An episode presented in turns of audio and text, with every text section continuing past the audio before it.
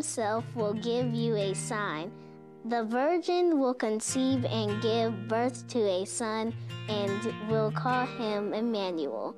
For to us a child is born, to us a son is given, and the government will be on his shoulders, and he will be called Wonderful Counselor, Mighty God, Everlasting Father, Prince of Peace. Of the greatest of his government, and peace there will be no end. He will reign on David's throne and over his kingdom, establishing and up- uphold it with justice and righteousness from that time on the forever and zeal of the Lord Almighty will accomplish this.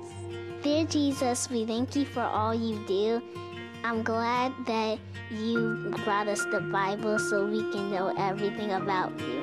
And, and Jesus, thank you for making these people and allow them to have a safe day and a safe night. In Jesus' name, amen. All right. Uh, if, if that don't get you in the Christmas spirit, I don't know what will. So thank you, Leah, for doing that for us uh, this morning. This is the first Sunday of Advent, as Scott mentioned, and this is a practice that we steal from our liturgical brothers and sisters. So if you grew up in a Methodist church, Presbyterian, uh, Episcopal, Lutheran, Catholic, uh, you can thank your ancestors for us. Uh, if you grew up Church of Christ or Baptist or Pentecostal like the other 90% of us, then let me explain what Advent is real quick, just a, a recap. Uh, Advent is a season of waiting. So we observe it the four Sundays before Christmas and it celebrates the four things that Jesus brings at his coming. So during Advent, we wait with expectant hope. It's a season of anticipation. And we're anticipating the things that Jesus brings with him, which is love, joy, peace, and hope. And uh, there's the, the, an Advent wreath, and the candles all represent something as well. The colors even represent something. The color purple is for royalty, pink is the candle that we light on the day that we talk about joy. But they also represent uh, the prophecy candle, which was what we lit today, the first candle of Advent.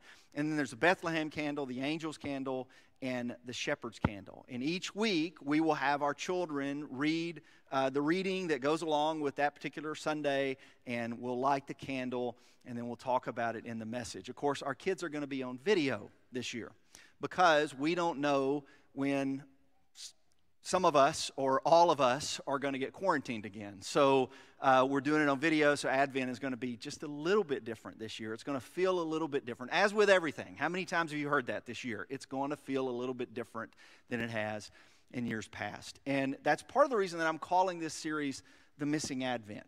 Although the idea for it came long before any of us knew anything about COVID, uh, it came last year. There was somebody that, you know, we, the last two, three years we've been doing Advent as a church. And uh, last year somebody came to me after a service and said, Hey, I love Advent and, and the themes and the things we talk about. You know, I think it's good.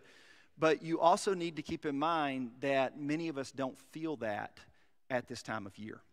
And they were going through kind of a tough time in their life and, and they were saying you know like they were talking about the paradox of the holidays and we're all familiar with the paradox of the holiday. You know it's supposed to be the most wonderful time of the year but it's also for many of us the loneliness and saddest time of the year and we feel guilty about that because we, we know that we're supposed to be experiencing hope during this time of year and, and peace and joy and love and all those things that we talk about at Advent. We're supposed to be feeling those things.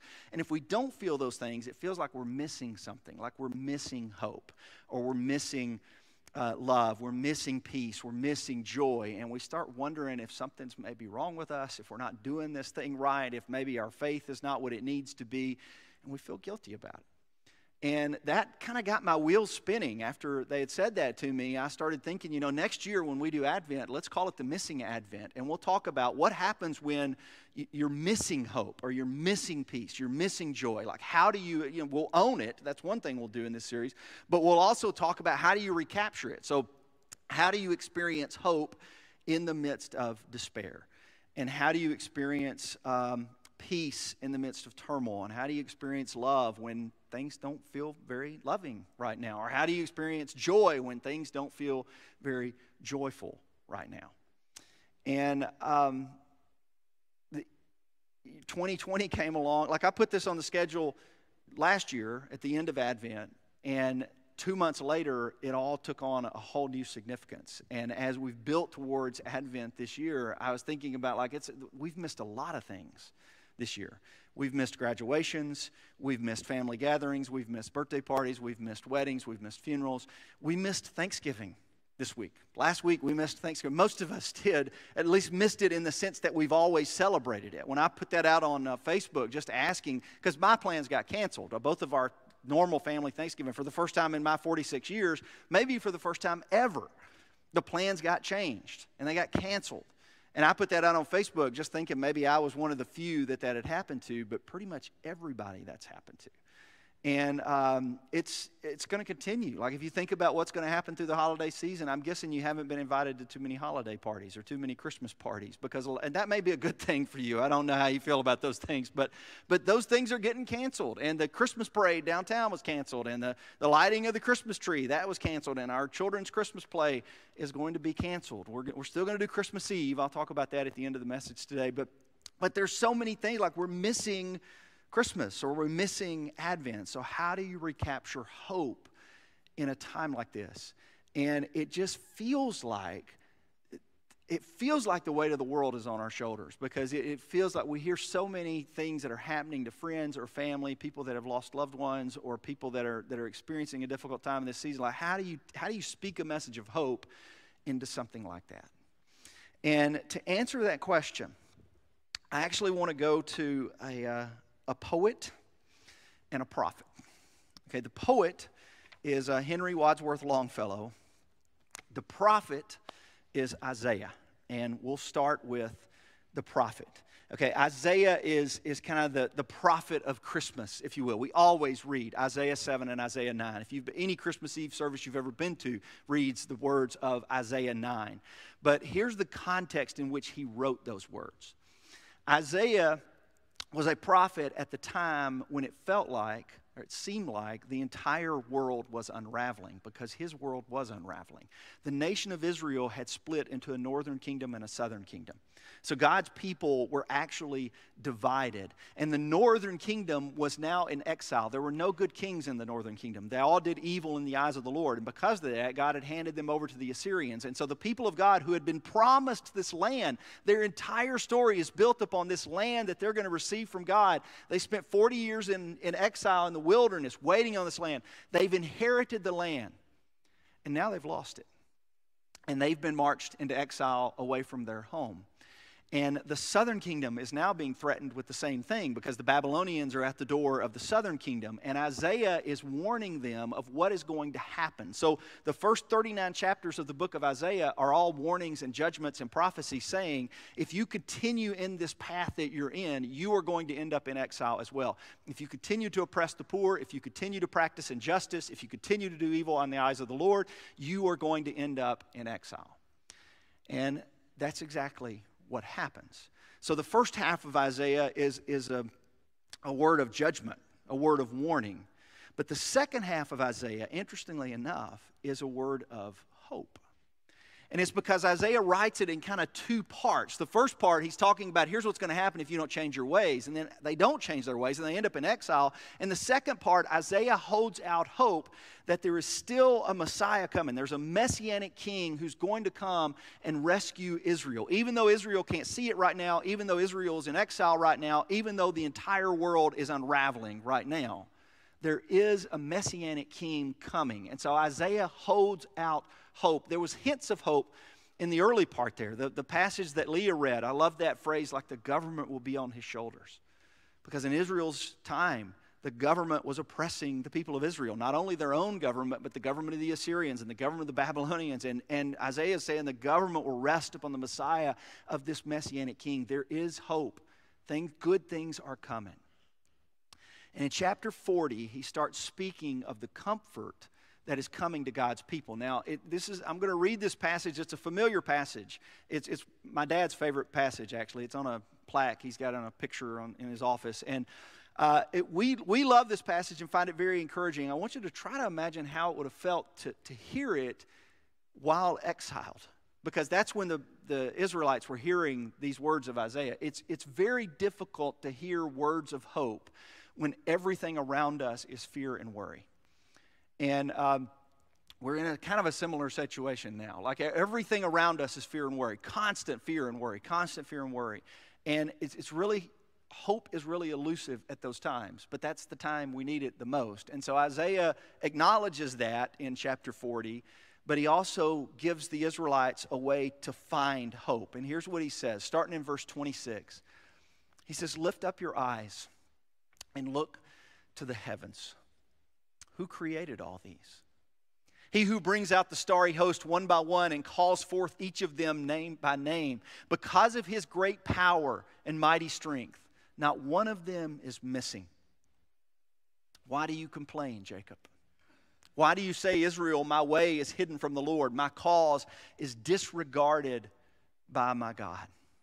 He's speaking to their despair. That's verse 27 there. He's speaking to their despair because when hope eludes us, that's what we think. We start thinking in our minds that we, we start complaining against our God and we start thinking does, He doesn't care for us. He doesn't, he doesn't love us. He has no regard for our struggles and our, and our suffering. You know, why is He not answering our prayers? Why does He seem to ignore or forsake us? And so uh, Jacob, Israel, is asking these questions of um, excuse me, Isaiah is asking these questions of Israel, and he's asking, why do you feel this way about God? Look up to the heavens.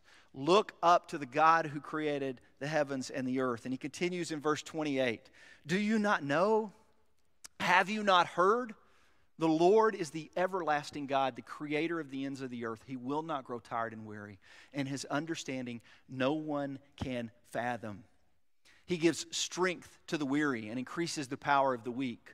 Even youths grow tired and weary, and young men stumble and fall. But those who hope in the Lord will renew their strength. They will soar on wings like eagles. They will run and not grow weary. They will walk and not be faint. He's writing to them in the midst of turmoil, in the midst of despair, in the midst of sadness. He's writing to them and saying, Put your hope in the Lord, because those who hope in the Lord will renew their strength.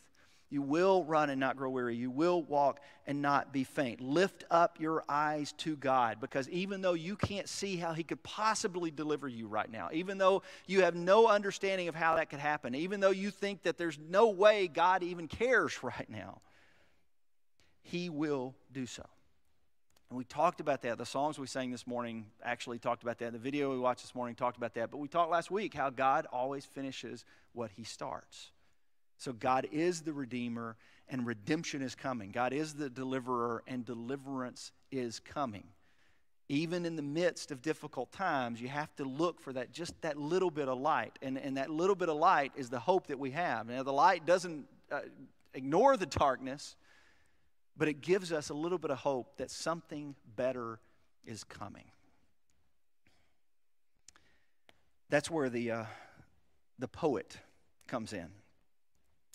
Several years ago, I, Casting Crowns did a song. That was their version of a song. I heard the bells on Christmas Day.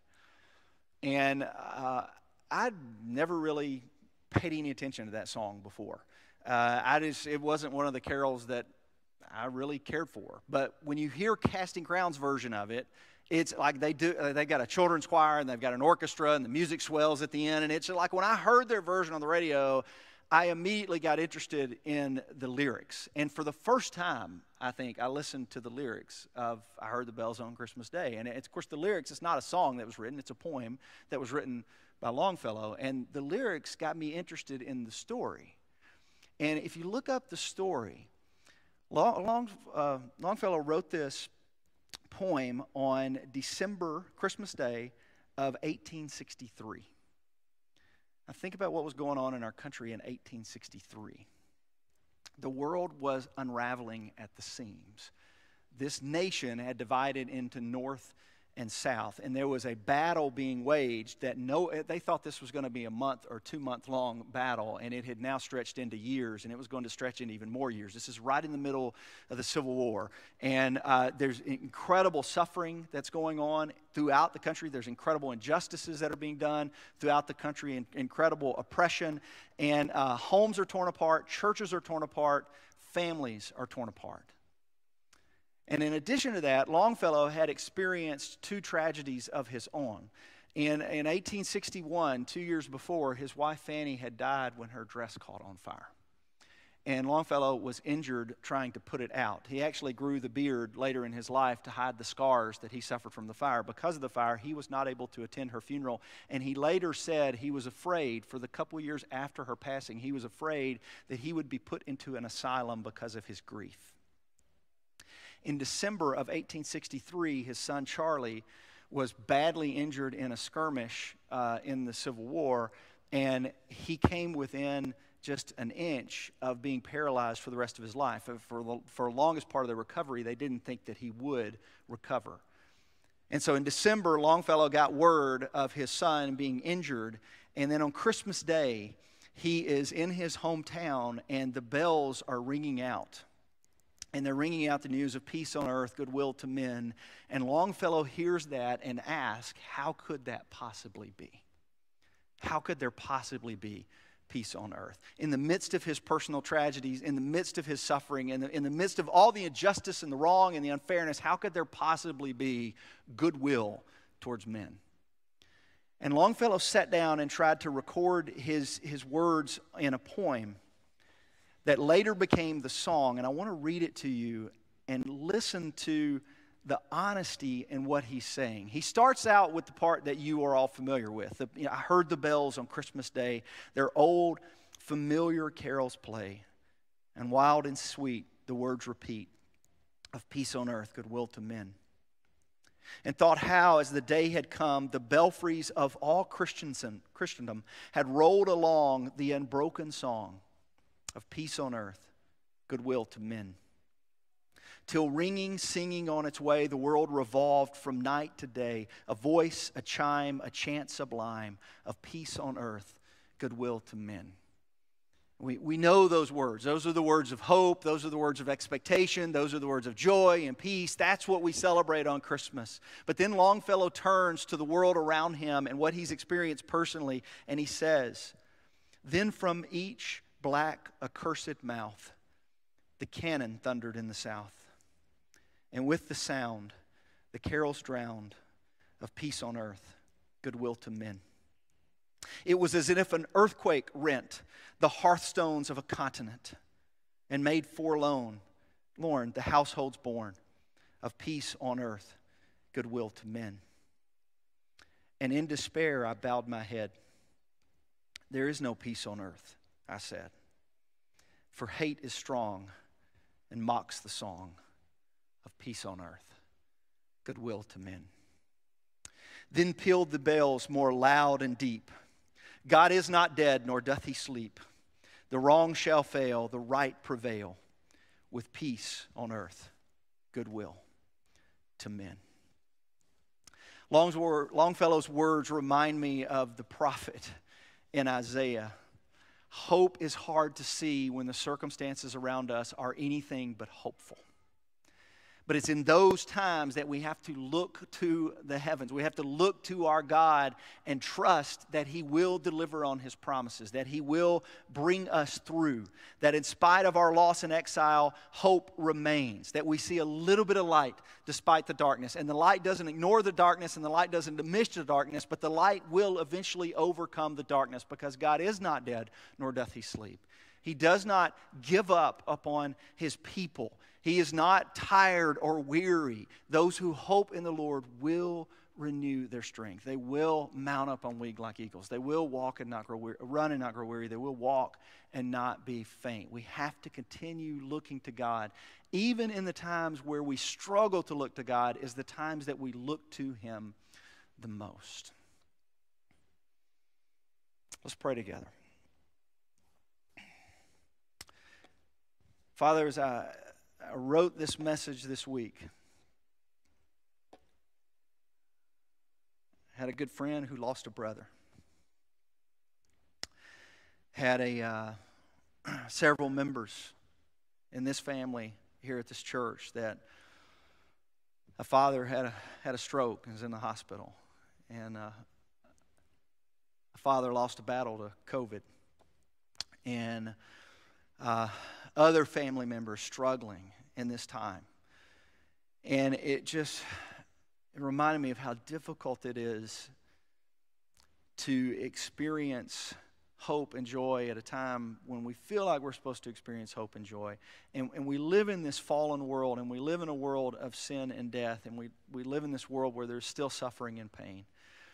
But we do put our hope in the words of Isaiah, in the words of the prophet, that, that a Messiah is coming. And we know he's come. That's what we celebrate at Advent. We know that the Messiah has come and Emmanuel has come, and, and you're now with us, and your Spirit's been given to us to, to help us walk through this world. But Advent, God not only recognizes the birth of Jesus, but it recognizes your second coming. There is another coming of the Messiah that we are waiting on.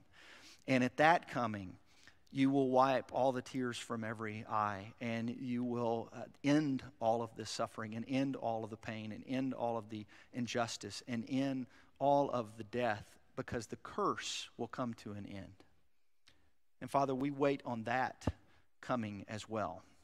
We remember that coming as we, we read these passages and we light these candles and we focus upon these themes. We know that in the end, faith, hope, and love will remain. And the greatest of these is love. And we thank you for the love that you showed us through your Son, Jesus, who gives us life in you and gives us the ability to hope in you, even when our circumstances don't uh, allow us to do so as we want to. Father, be with all those who are hurting uh, at this time of year and grant them some hope in you. It's through the name of your Son, Jesus, I pray these things. Amen.